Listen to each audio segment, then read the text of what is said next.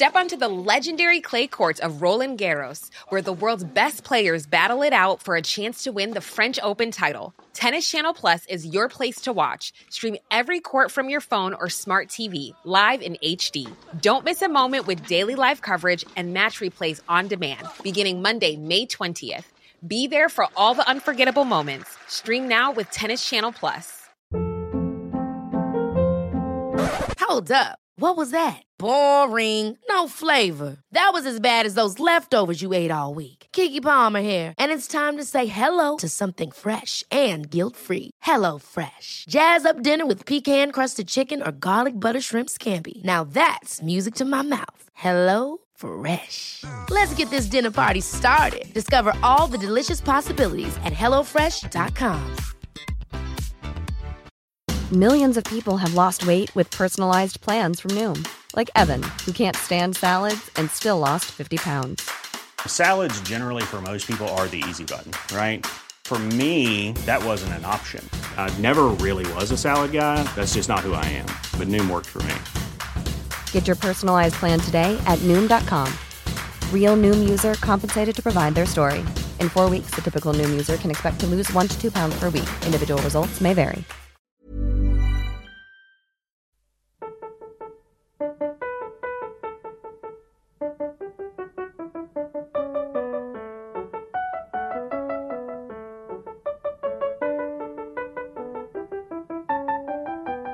La Bibbia.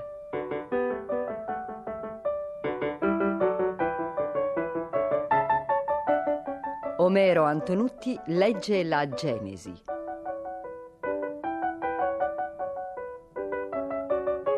Esegesi biblica di Gianfranco Ravasi, a cura di Corrado Caselli e Guido Gola. Il testo che ora abbiamo di fronte è forse una delle pagine più potenti del racconto della Genesi, potente nella sua sobrietà. È una specie di itinerario all'interno del mistero della fede. La fede è vista qui con tutta la sua terribile tenebra, anche se alla fine ha un approdo luminoso.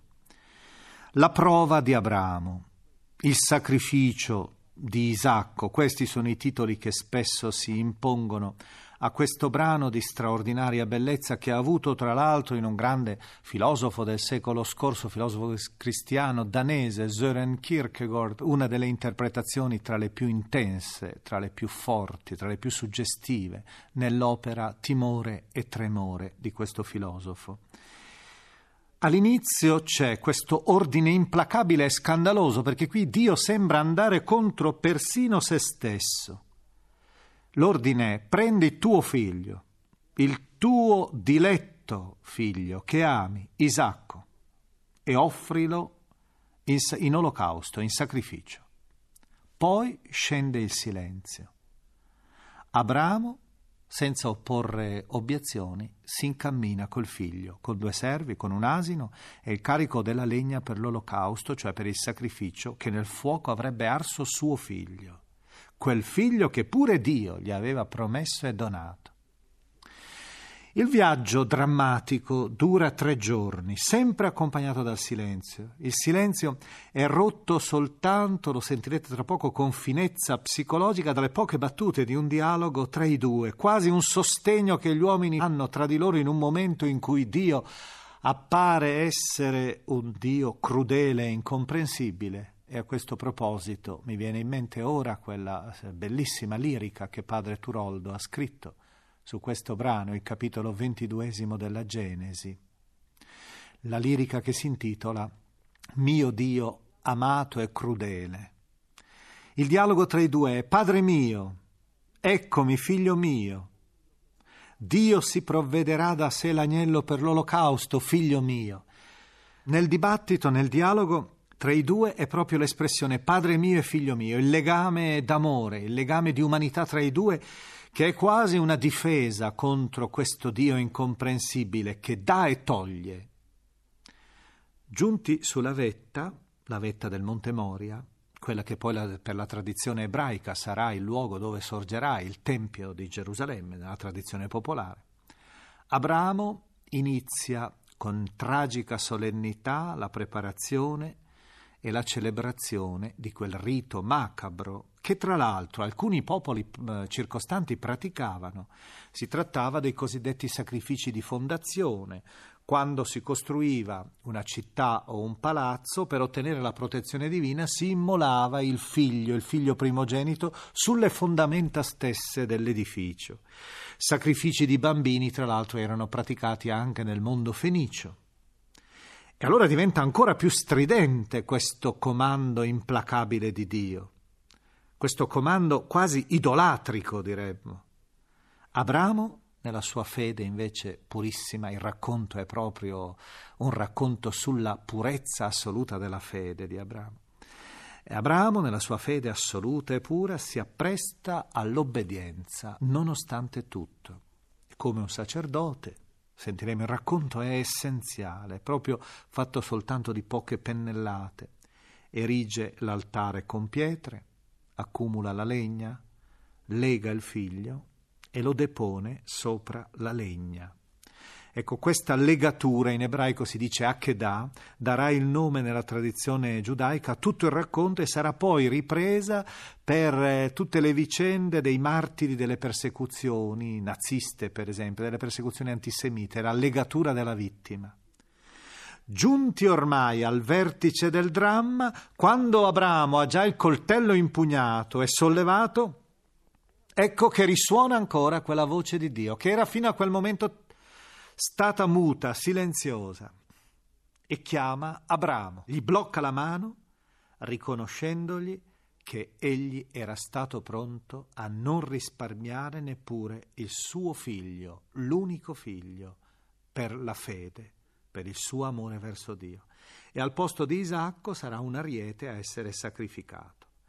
Ecco, eh, il brano della prova di Abramo ha avuto infinite riprese nella storia dell'arte e della letteratura. L'abbiamo commentato ampiamente perché costituisce un vero e proprio paradigma, un vero e proprio pellegrinaggio nell'interno della fede che comprende anche un Dio apparentemente mostruoso, un Dio appunto amato e crudele, le cui vie non sono tante volte le nostre vie, come dirà Isaia.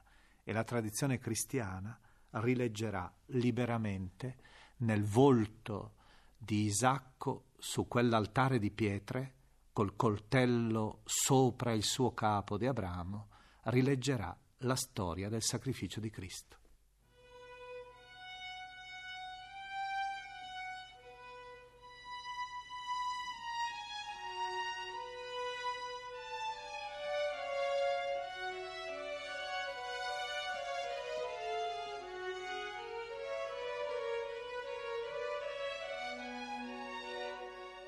Dopo queste cose Dio mise alla prova Abramo, dicendogli: Abramo, Abramo. Rispose: Eccomi. Riprese: Su, prendi tuo figlio, il tuo diletto che ami, Isacco, e va nel territorio di Moria e offrilo in olocausto su di un monte che io ti indicherò. Abramo si alzò di mattino per tempo, sellò il suo asino, prese con sé due suoi servi e Isacco suo figlio, spaccò la legna per l'olocausto e si mise in viaggio verso il luogo che Dio gli aveva indicato. Al terzo giorno Abramo, alzando gli occhi, vide da lontano il luogo. Allora disse ai suoi due servi: Sedetevi e rimanete qui con l'asino. Io e il ragazzo andremo fin là, faremo adorazione e poi ritorneremo da voi. Abramo prese la legna dell'olocausto e la caricò su Isacco suo figlio, prese in mano il fuoco e il coltello e si incamminarono tutte e due insieme. Isacco si rivolse a suo padre Abramo e disse: Padre mio. Rispose: Eccomi, figlio mio.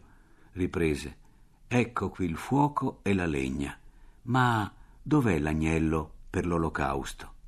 Rispose Abramo: Dio si provvederà da sé l'agnello per l'olocausto, figlio mio. E proseguirono tutte e due insieme. Così arrivarono al luogo che Dio gli aveva indicato, e ivi Abramo edificò l'altare, vi depose la legna, legò Isacco suo figlio e lo depose sull'altare sopra la legna. Poi Abramo stese la mano e prese il coltello per immolare il suo figliolo. Ma l'angelo del Signore lo chiamò dal cielo e gli disse: Abramo, Abramo. Rispose: eccomi. Riprese: non stendere la mano contro il ragazzo e non fargli alcun male. Ora so che rispetti Dio e non mi hai risparmiato il tuo figliolo, l'unico tuo figlio. Allora Abramo alzò gli occhi e guardò, ed ecco un ariete impigliato con le corna in un cespuglio. Abramo andò a prendere l'ariete e l'offrì in olocausto al posto del suo figliolo. Abramo chiamò quel luogo Il Signore provvede. Perciò oggi si dice: sul monte il Signore provvede. Poi l'angelo del Signore chiamò dal cielo Abramo per la seconda volta e disse: giuro per me stesso, oracolo del Signore, perché tu hai fatto questo e non hai risparmiato il tuo figliolo, l'unico tuo figlio, io ti benedirò con ogni benedizione e moltiplicherò assai la tua discendenza come le stelle del cielo e come la sabbia che è sul lido del mare. La tua discendenza si impadronirà delle città dei suoi nemici e saranno benedette per la tua discendenza tutte le nazioni della terra, perché tu hai obbedito alla mia voce. Poi Abramo tornò dai suoi servi e insieme si misero in cammino verso Bersabea, e Abramo abitò a Bersabea.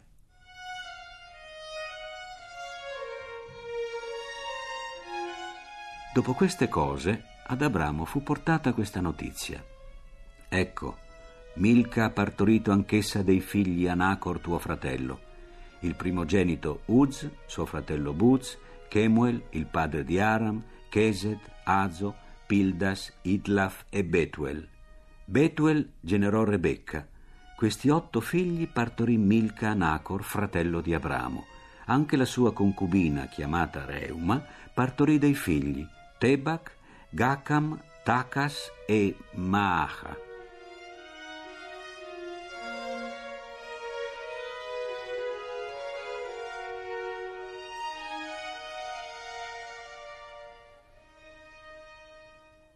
Il racconto della morte di Sara e della sua sepoltura, dobbiamo dire, al di là della tonalità, che è una tonalità abbastanza, come si può immaginare, amara, triste, ha in sé però un elemento molto curioso.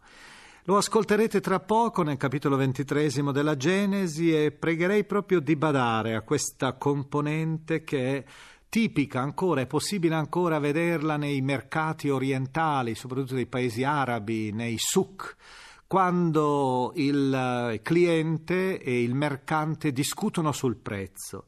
Tutto avviene in un crescendo di allusioni, sottintesi, promesse vaghe, cerimoniosità, perché non si dice mai esattamente il prezzo fin dalla partenza da parte del mercante e la controproposta da parte del cliente. Lo si fa soltanto nell'interno di una, di una specie, diremmo quasi, di minuetto, che i due, con la tipica, direi anche la tipica enfasi retorica orientale, compiono, in modo da far balenare poi alla fine il vero prezzo, ma questo prezzo cadrà all'improvviso. There's never been a faster or easier way to start your weight loss journey than with PlushCare. PlushCare accepts most insurance plans and gives you online access to board-certified physicians who can prescribe F D A-approved weight loss medications like Wegovy and Zepbound for those who qualify. Take charge of your health and speak with a board-certified physician about a weight loss plan that's right for you. Get started today at plushcare.com slash weight loss. That's plushcare.com slash weight loss. plushcare.com slash weight loss. Even when we're on a budget, we still deserve nice things. Quince is a place to scoop up stunning high-end goods for fifty to eighty percent less than similar brands. They have buttery soft cashmere sweaters starting at fifty dollars, luxurious Italian leather bags, and so much more. Plus, Quince only works with factories that use safe, ethical, and responsible manufacturing. Get the high-end goods you'll love without the high price tag with Quince. Go to quince.com slash style for free shipping and three sixty-five day returns. quasi come se fosse una cosa marginale, en passant, all'interno del racconto. E sentiremo, io proprio prego gli ascoltatori di badare a questo prezzo quando sarà quello definitivo, quello che verrà formulato alla fine e che sarà quello che permetterà di comperare da parte di Abramo la tomba per seppellire sua moglie, sua moglie Sara. Egli la comprerà da un tale Efron Ittita, che era quindi come lui uno straniero residente nella terra di Canaan. Il prezzo è di quattrocento sicli d'argento. Ecco, ricordiamo bene che il siclo inizialmente era un'unità di misura e poi soltanto successivamente diventa anche una unità pecuniaria, cioè una moneta. Anzi, ai giorni nostri, da qualche anno a questa parte, gli ebrei dello Stato ebraico hanno chiamato ancora la moneta israeliana proprio shekel, siclo quindi in ebraico. Il peso corrispondeva probabilmente a undici grammi e mezzo, stando almeno alle misurazioni che noi possediamo. Quindi quattrocento sicli d'argento che vengono chiesti per poter comperare questo terreno, questa area, questo sepolcro fatto di una grotta dove poter deporre il corpo, la salma di Sara, la moglie di Abramo ormai morta. Ho detto, la scena è pittoresca per questo contratto che viene fatto tra i due, ma naturalmente il narratore sacro non vuole soltanto sviluppare questo discorso. C'è un discorso religioso sotterraneo ed è ancora una volta il discorso della fede. Abramo ha creduto a Dio, però non dimentichiamo un piccolo particolare, che nell'interno di quella promessa che noi abbiamo sentito continuamente risonare con tanta solennità, martellare con tanta insistenza, c'era la promessa di una terra, una grande terra, una distesa territoriale. Ebbene, l'autore vuol mostrare che le promesse di Dio sono promesse molto lente e sono promesse da credere e non da vedere in maniera immediata. Sarà solo dopo, dopo molte generazioni, che Israele avrà questa terra. Per ora Abramo, il depositario di questa grande promessa, di questa grande speranza, di una terra immensa, non possiede neppure quei pochi metri quadri di territorio per poter deporre la salma di sua moglie, di questa moglie che ormai egli abbandona per sempre alla terra.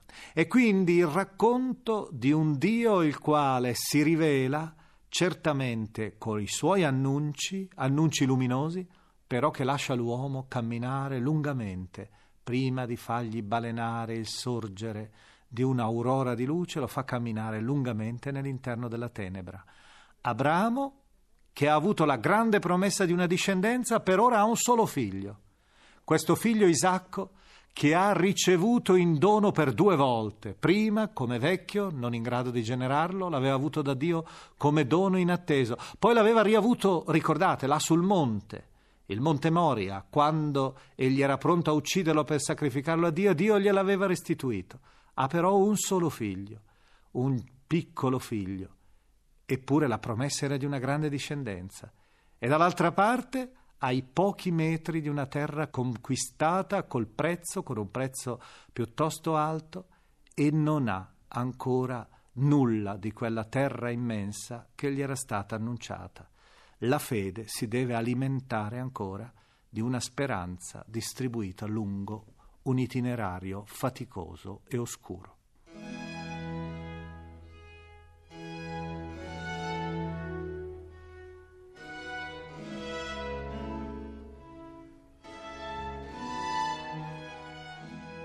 Gli anni della vita di Sara furono centoventisette. Questi furono gli anni della vita di Sara. Sara morì a Kiryat Arba, cioè Ebron, nella terra di Canaan, e Abramo venne per far lutto per Sara e per piangerla. Poi Abramo si staccò dal cadavere di lei e disse agli Ittiti: «Io sono forestiero e di passaggio in mezzo a voi. Datemi la proprietà di un sepolcro sotto la vostra autorità, sicché io possa portar via la salma e seppellirla». Gli Ittiti risposero ad Abramo: «Ascolta noi, o Signore. Tu sei un principe eccelso in mezzo a noi. seppellisci il tuo morto nel migliore dei nostri sepolcri. Nessuno di noi ti proibirà di seppellire il tuo morto nel suo sepolcro.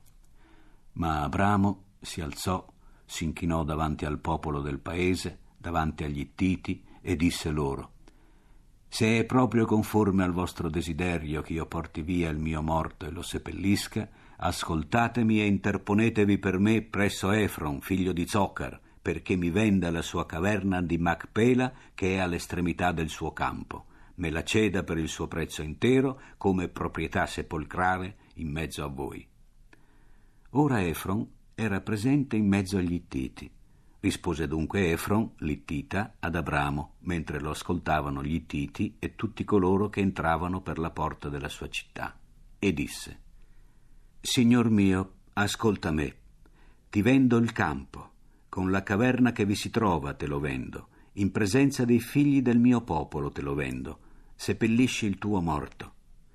Allora Abramo si inchinò davanti a lui, alla presenza del popolo del paese, e parlò ad Efron, mentre lo ascoltava la gente del paese, e disse: «Ascoltami, ti prego, io ti darò il prezzo del campo, accettalo da me, così io seppellirò il mio morto». Efron rispose ad Abramo dicendo: «Ascoltami, signor mio, un terreno di quattrocento sicli d'argento, che cos'è mai tra me e te? Seppellisci dunque il tuo morto».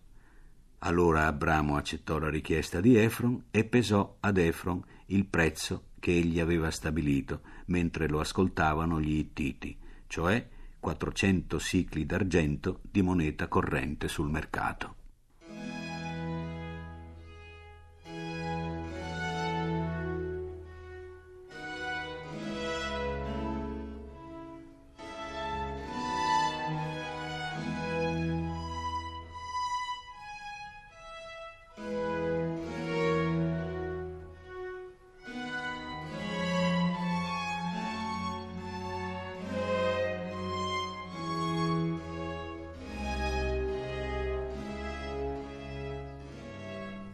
Così il campo di Efron, che si trovava in Macpela ad oriente di Mamre, con la caverna che vi si trovava e tutti gli alberi che erano dentro il campo e intorno al suo limite, passarono in proprietà di Abramo, alla presenza degli Ittiti e di tutti quelli che entravano nella porta della loro città.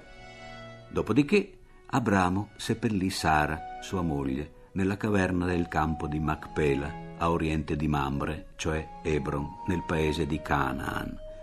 Fu così che il campo e la caverna che vi si trovava furono trasferiti dagli Ittiti ad Abramo per uso di sepoltura.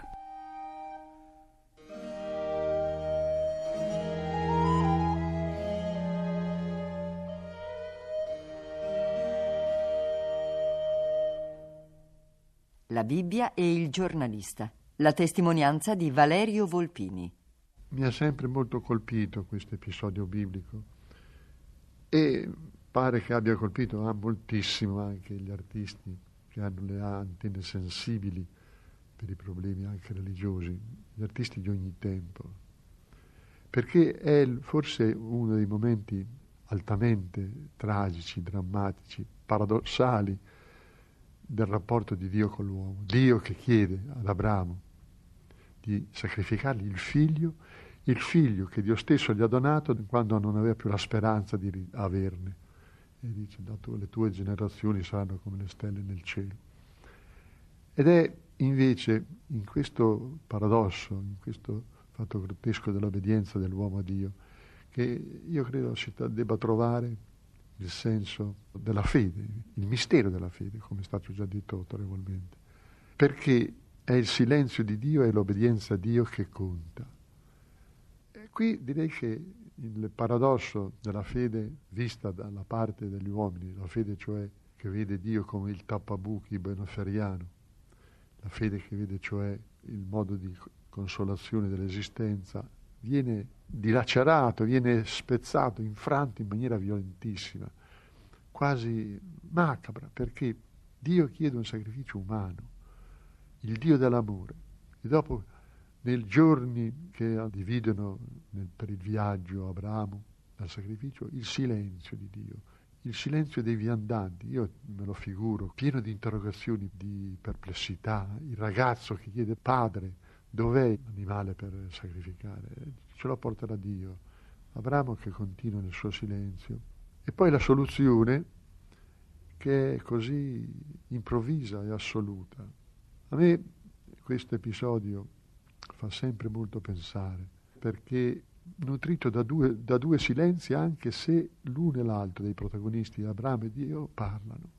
Il silenzio di Dio quando ha ricevuto l'obbedienza da Abramo, il silenzio di Abramo quando ha avuto il comando di Dio.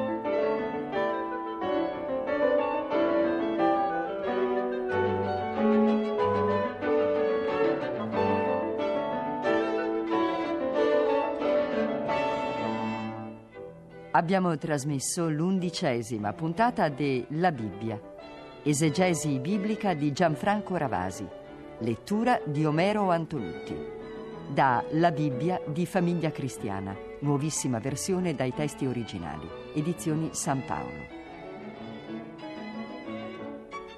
È intervenuto Valerio Volpini.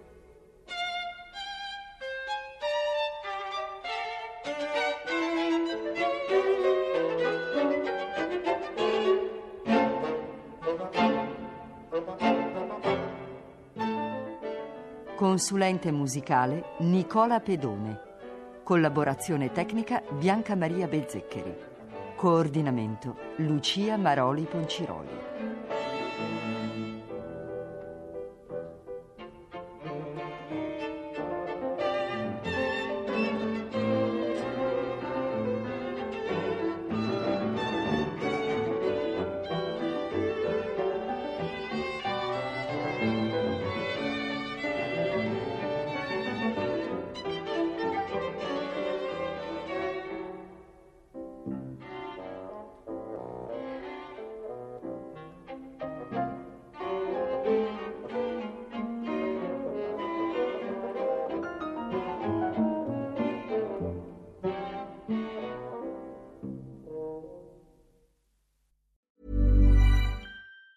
Planning for your next trip? Elevate your travel style with Quince. Quince has all the jet-setting essentials you'll want for your next getaway, like European linen, premium luggage options, buttery soft Italian leather bags, and so much more. And it's all priced at fifty to eighty percent less than similar brands. Plus, Quince only works with factories that use safe and ethical manufacturing practices. Pack your bags with high-quality essentials you'll be wearing for vacations to come with Quince. Go to quince.com slash trip for free shipping and three sixty-five day returns. Hold up. What was that? Boring. No flavor. That was as bad as those leftovers you ate all week. Keke Palmer here. And it's time to say hello to something fresh and guilt-free. HelloFresh. Jazz up dinner with pecan-crusted chicken or garlic butter shrimp scampi. Now that's music to my mouth. HelloFresh. Let's get this dinner party started. Discover all the delicious possibilities at HelloFresh dot com. Why don't more infant formula companies use organic, grass-fed whole milk instead of skim? Why don't more infant formula companies use the latest breast milk science? Why don't more infant formula companies run their own clinical trials? Why don't more infant formula companies use more of the proteins found in breast milk? Why don't more infant formula companies have their own factories instead of outsourcing their manufacturing? We wondered the same thing. So we made ByHeart, a better formula for formula. Learn more at by heart dot com.